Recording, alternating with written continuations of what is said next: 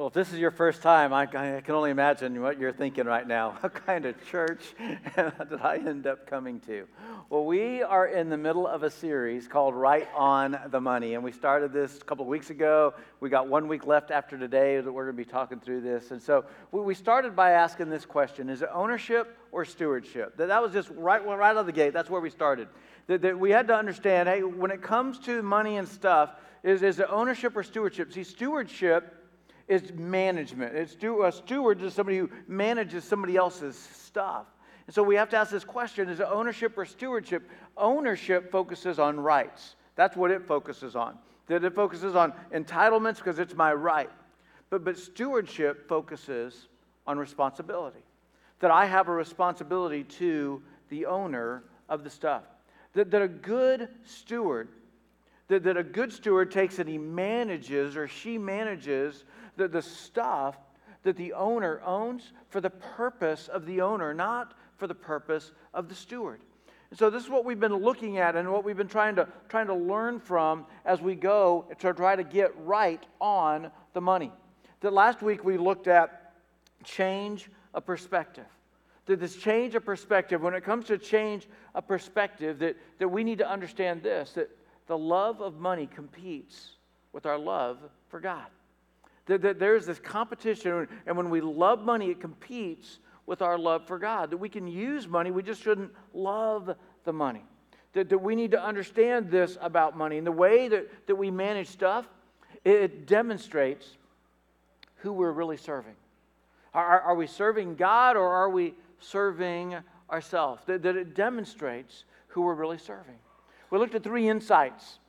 These three insights about stuff. And with these three insights, we saw that, that when it comes to stuff and money, that, that it's a tool. It, it's something that, that we get to use for, for another purpose. It, it is a tool. It is also a test. Now, we don't, we don't like that part of it because we don't like being subjected to a test that we didn't really want to be part of. But it tests and it says, hey, what are you doing and who is it that you're living for? It's a test. And then we look and see it is a trademark. It's a tool, it's a test, and it's a trademark that, that the way that we use the stuff, the way that we manage the stuff, it, it, it reveals to others, it shows others what's really going on deep inside. When I think about just some of the opportunities that, that are right around the corner for us as a church, that, that ladies, uh, we have our, our Bling Women's Retreat that's going to be happening in just a couple of weekends. And, and for that, we have 104 women that are going on that retreat. Amazing turnout. And, and when it comes to that, that, that, when we manage the stuff, it allows us to be able to go, hey, I, am going to take some and I'm going to, to serve. I'm going to take some and I'm going to save. And I'm take some that I'm going to spend. And when we, when we manage in our categories, it allows us to be able to take and, and spend that so that, so that we can do something and we can put ourselves around some other people and ladies that you can put yourself around other women that they're going, hey, I want to grow in my faith. I want to be able to just kind of pull away and connect with God and connect with some women. That this coming Saturday, we have our men's skeet shoot.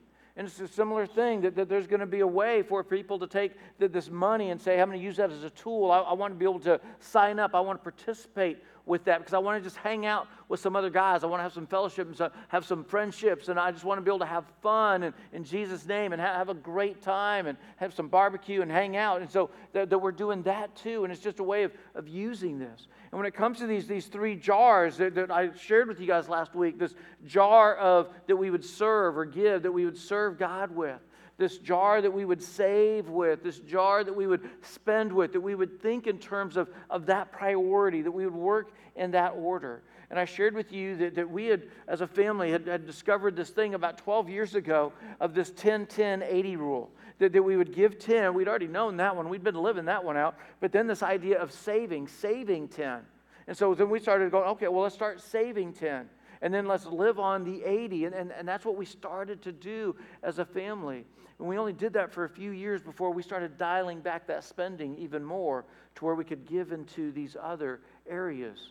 That, that we've got to have this change in perspective because we have to understand that the stuff, the money, it really does, it shows who we're serving. And I asked you that question of who is it that you're serving because it's your checkbook, it's your calendar that shows who you are serving. And are you serving God or are you serving the stuff?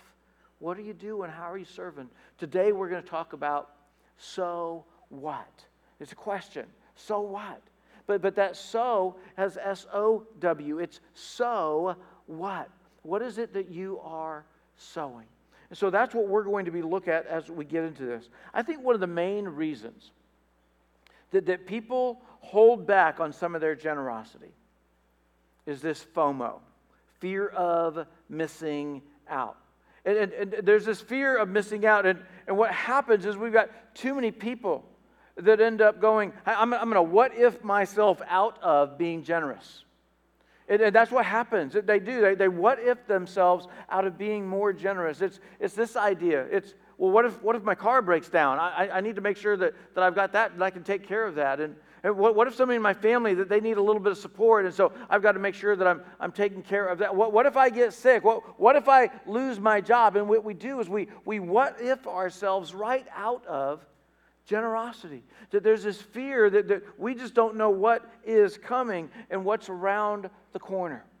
I want you to think about the times and the things that you invite God to be part of. That, that, that, you invite God in and say, God, God, will you help here? That you give permission for God to come in and actually work on when I think when it comes to our finances, I, I think this is one of the ways that we do. We, we, we put our hands together, we, we pray, and we seek out God. That when we look and we see, hey, there is something that we're, we're after or something that we are needing,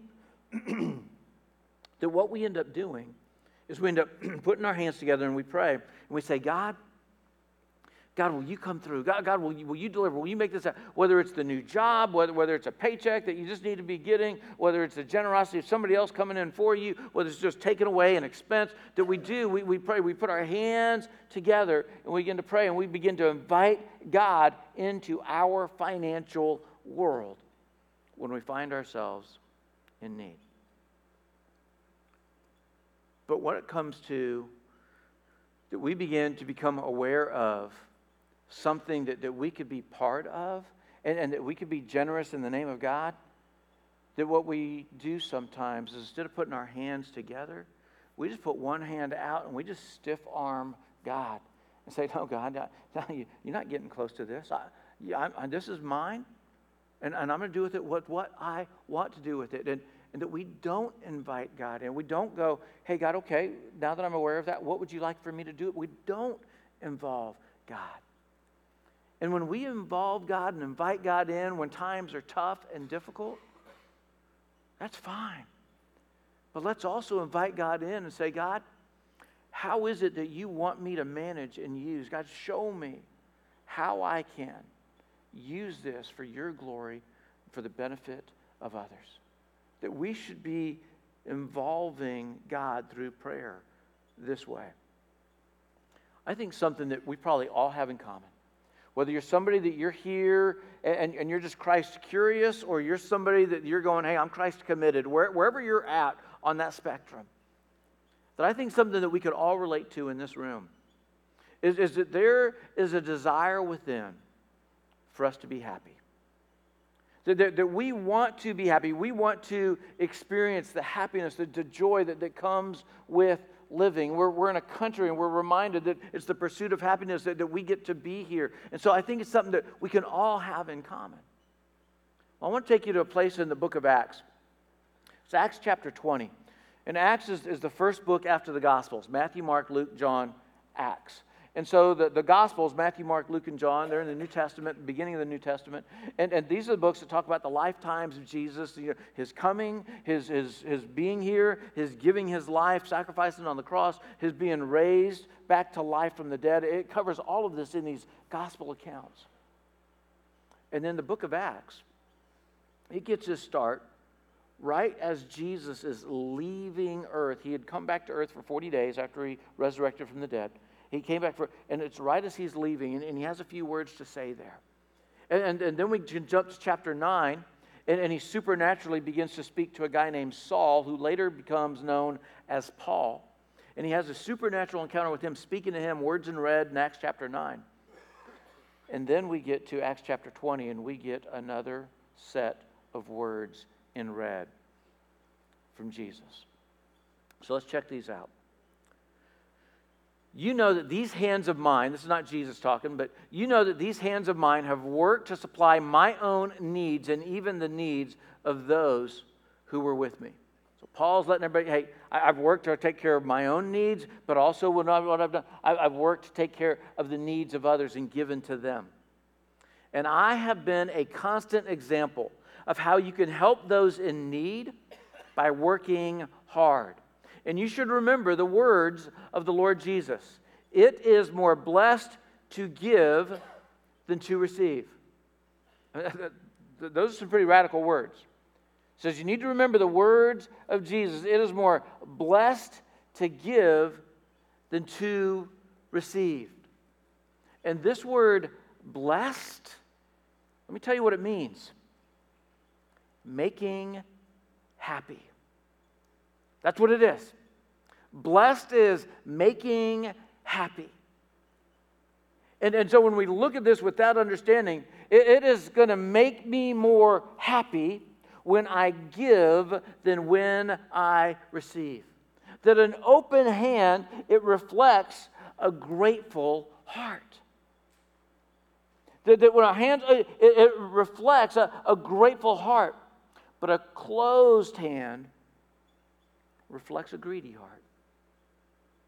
That, that open and it's, it's grateful, and closed it is greedy.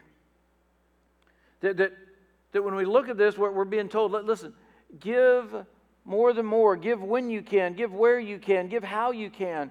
Because it's through giving, it's more blessed, it's more happy making when you give than when you receive. And, and maybe every single one of us in this room, maybe we've experienced this at this point. That, that we know what that is to, to be made happy by what we give.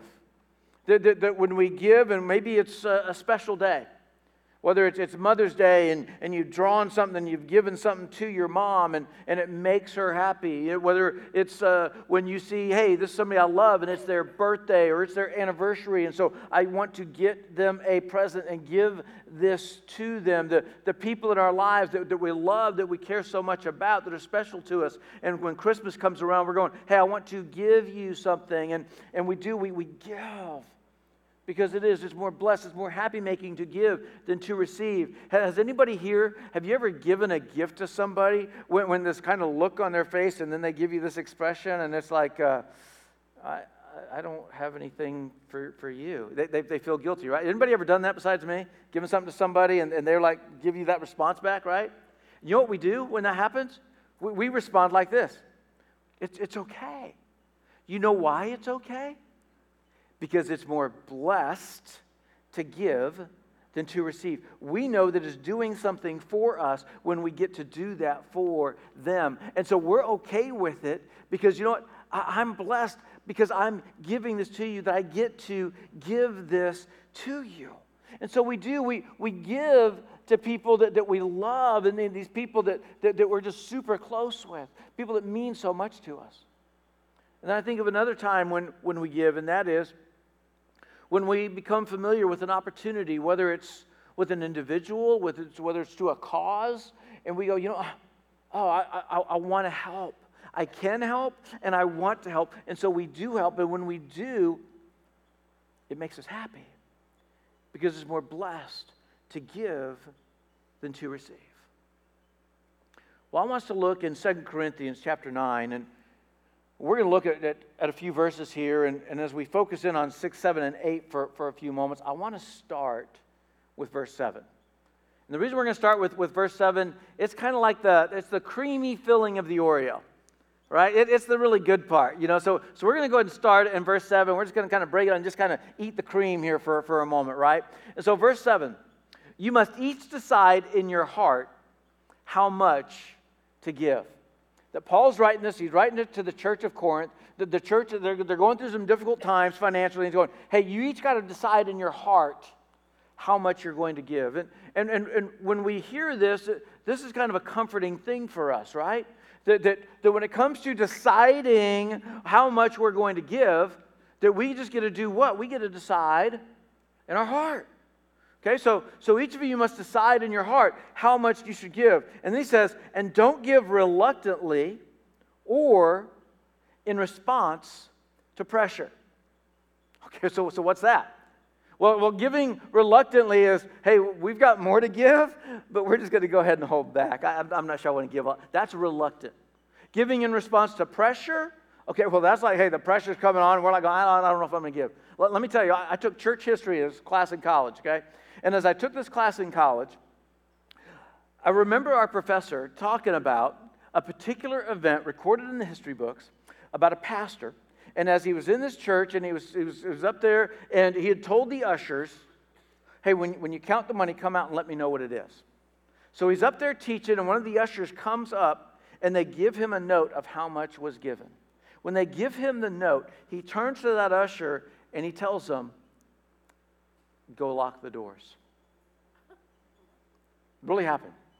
Go lock the door. And then he told the church, we're not getting out of here. Nobody's leaving until, and he told them the amount that they had to raise that morning.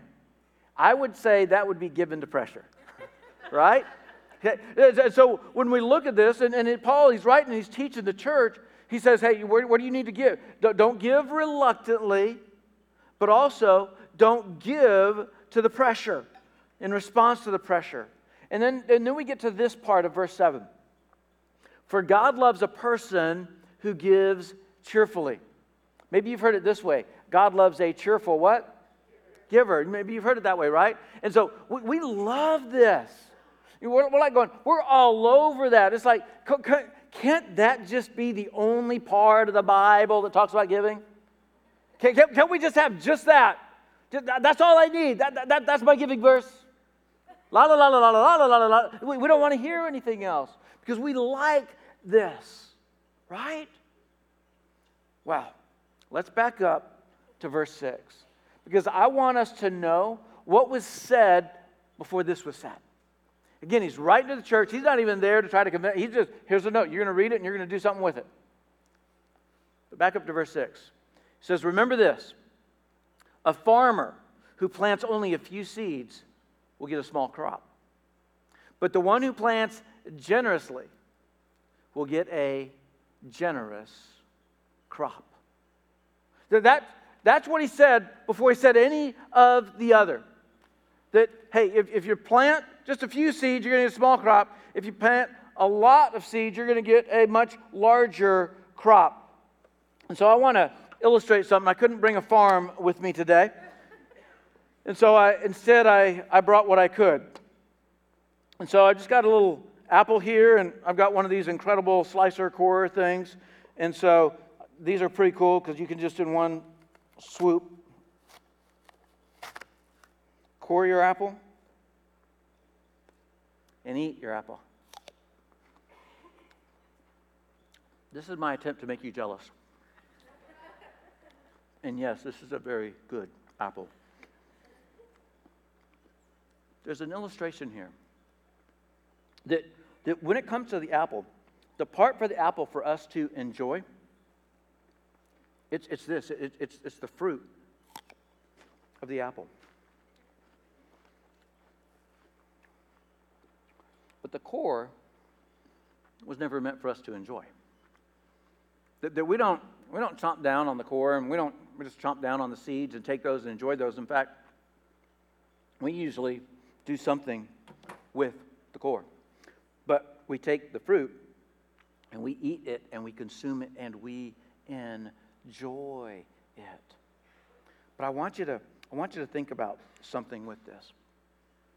That that, that core that, that's not meant for us to consume, we shouldn't just waste it and throw it away either. The, the, the core is something that we should plant.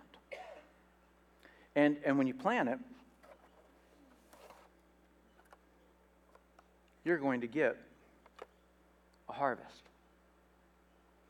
That, that you're going to get more of what it is that you end up planting. But we don't get this when we try to plant the fruit. You only get it when you actually plant the seeds. That there's something about the seeds. And that, that we should be thinking about our tithe, giving God our 10%. Well, we should be thinking about that as seed money. But I want us to look and I want us to see the law of the harvest. That there's these, these three principles that this law of the harvest. And, and one of those is, is that you reap what you sow. That, that what it is that, that, that, you end up sowing, that is what you're going to end up reaping. And this is true of so many things, of, of all things in our life, that, that, that when you sow a bad attitude, you're going to reap lots of bad attitude. You're, you're going to get what you sow, okay? That, that, that, when you show when you sow generosity or kindness or love whatever but we're going to focus this in on the money and so you reap what you sow there's a second principle with this and that is you reap later than you sow. That, that some, some people go, hey, I, I, have tried that generosity thing, and I, I, I, did something, I was kind, I even gave some money to God, and, but you know, I, I didn't see any results from it. So you gave up.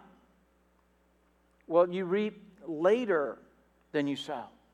You don't, you don't reap it when you sow it, you reap it later than you sow it. But there's another principle, and that is, is that you reap more than you sow. That you reap more. That, that, that more comes. And, and that's what Paul was wanting them to know. Listen, the, the farmer who just, he, he just plants a few seeds, he gets a small crop. But the planter, the, the, the farmer that, that plants a large amount of seeds gets a large crop. And then we need to be thinking about what we're doing with the seed money. Are, are we trying to use it for ourselves and consume it? Or are we going to plant it? So now let's come back to verse 7. After we understand this law of the harvest and this, this planting of few seeds and get a little crop, or, or lots of seeds and get a lot of crop. And that is, you must each decide in your heart how much to give. So your heart has to understand hey, listen, there's this thing about seed money, and there's this return that ends up coming. And so you've got to decide in your heart how much you're going to give. But you got to know the law of the harvest. And don't give reluctantly or in response to pressure. That, that, that, somewhere between where reluctance is and somewhere where pressure is, that you need to give somewhere in here. More than being just reluctant and, and less than the pressure that's coming at you for you to give. For God loves a person who gives cheerfully. Verse 8 and God will generously provide all you want. Oh, wait, let me back up. That wasn't want there. Um, let me say it again. And God will generously provide all you need. You got to understand that what's, what's the farmer get? Now, now you've got to decide in your heart what you're going to give, and, and, and don't give reluctantly, but also don't give in response to pressure. Find somewhere in there that you're going to give.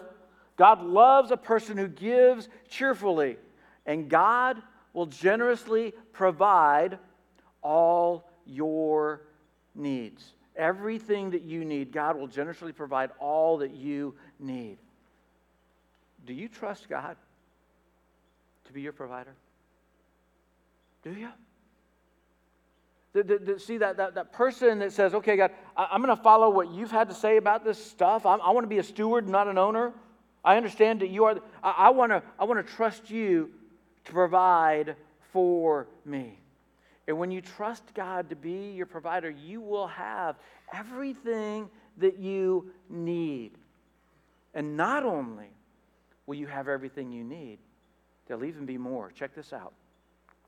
Then you will always have everything you need and plenty left over. Don't stop there, because there's more.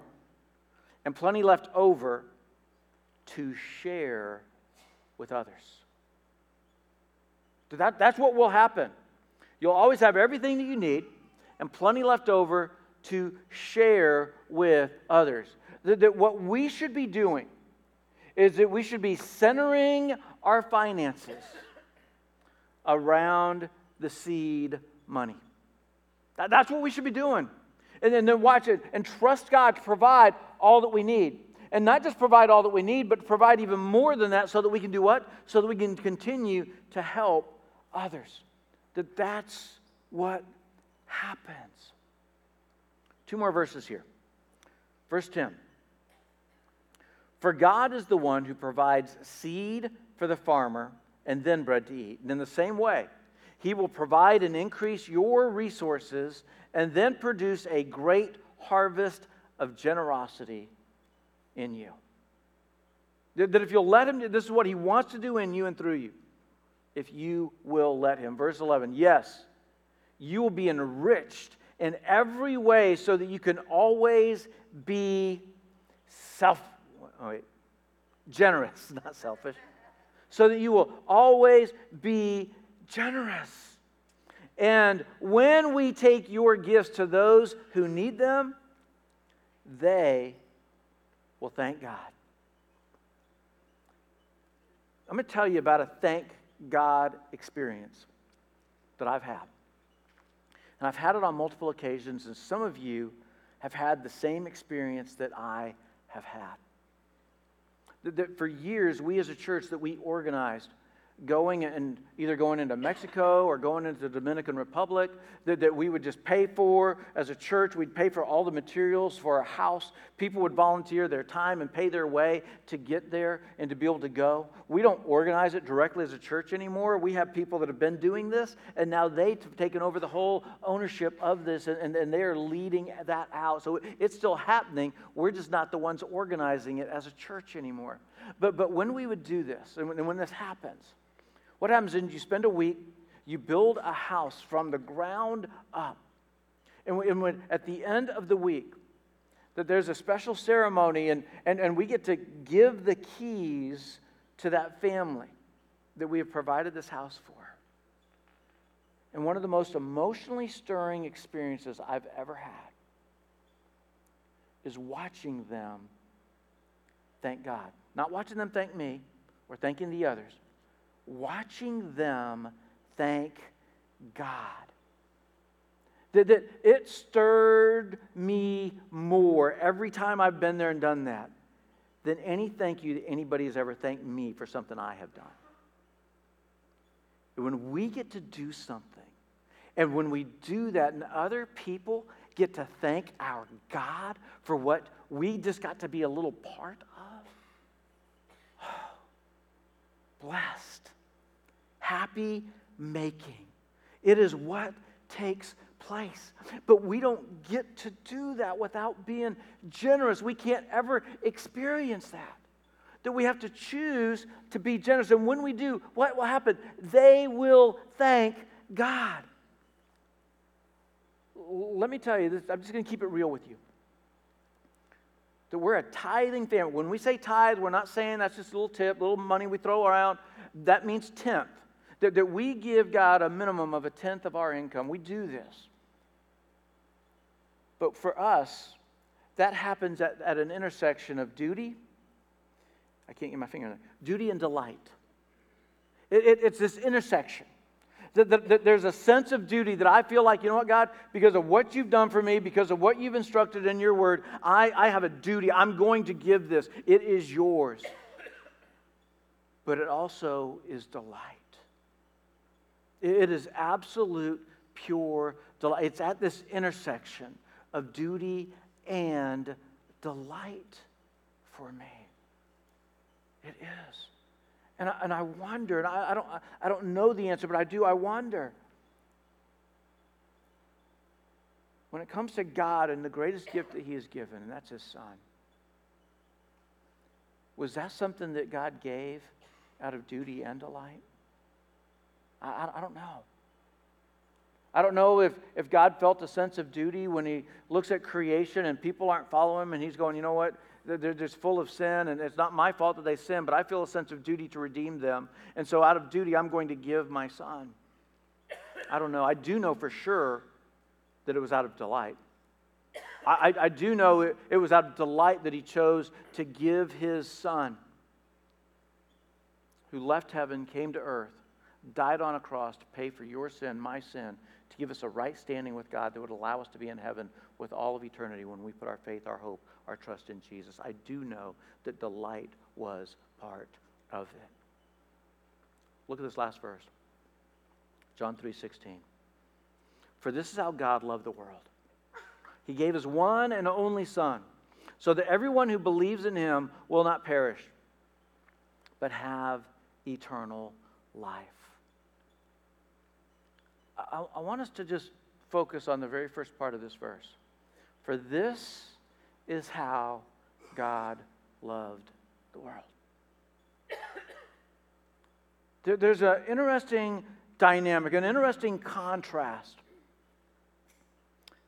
between God loving the world and, and when we love the world. That when, when God loves the world, he gives so the world would benefit. He, he, he gives so, so that the people, his most prized creation, humanity, could benefit by putting their faith, their hope, their trust in Jesus. That, that, that's what happens when God loves the world, is that he gives selflessly.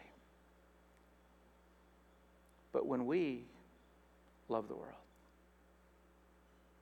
we selflessly, we selfishly try to hold on to more and more and more and more.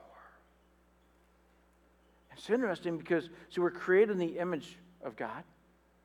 That, that we're created to be Christ like, and we should. But when God loves the world, it's totally different than the way that you and I love the world. There is a direct correlation with our finances and our faith. There is. And, and, and that might feel a little uncomfortable. Can I just go back to verse 7? God loves a cheerful giver. But we've got to take it as a whole. We've got to look at, at all of, of the teachings. And, and not just take whatever we're going to do on, on a single verse, but holistically, collectively on everything. And that when God, when He gets our stuff, He gets our hearts. That, that when God gets our stuff, He gets our heart. But when we choose to say, no, I'm not a steward of the stuff, I'm, a, I'm an owner of the stuff, it's mine, then we keep God from having our heart. So what? So what? What are you going to sow? Pray with me. God, I pray that we would all be growing. God, that we'd be growing in, in the area of trusting you. God, that, that we would be growing with a, a spirit of generosity that's more in line with, with you, God, who is the most generous of them all. And we're created in your image and we're created to be like you. And God, I pray that we could just experience that and we would understand what it's like to be blessed. That it is more blessed to give than to receive, and that, that we would grow to this point and that we would trust you to be our provider. And God, that, that as we grow in our generosity and, and you just keep giving more to us, I pray that, that, that we would keep growing all the more in our generosity. God, that, that we would be people that, that we, would, we would be giving to others, we'd give to you, and that we could experience what it's like for somebody to thank God for something that we get to take part in, that they thank you. Jesus, it's in your name we pray. Amen.